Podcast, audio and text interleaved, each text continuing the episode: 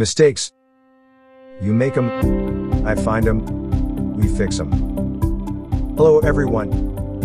Welcome to the weekend. This episode is for Saturday, January 23rd, 2021. Today we'll be looking at a French term, pièce de resistance.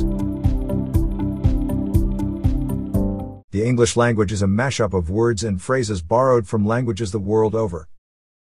Today we're going to look at a French term, pièce de resistance.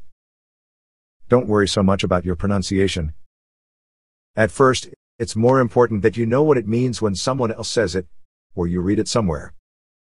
This term is most often used in reference to artworks.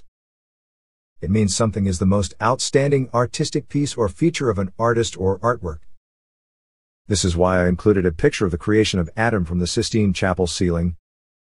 You could argue that this painting is Michelangelo's pièce de resistance or the most important work of his life.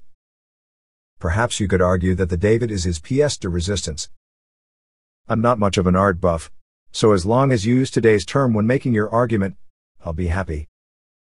You can use today's French term in many aspects of daily life.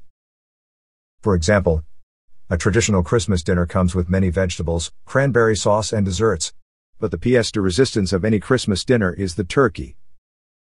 As long as the bird is fully cooked, nicely browned, and the meat is moist, you'll have a perfect dinner. There were five children in my family, which means there were five birthday parties every year. Naturally, each party included some special foods such as hamburgers or pizza. But the pièce de resistance was always the cake. My mother would make them by request, therefore, each child's cake was unique to their preferences. That's all for today. Go out into the world and impress your friends and family by using pièce de resistance. That's a wrap. Thanks for putting us into your ears.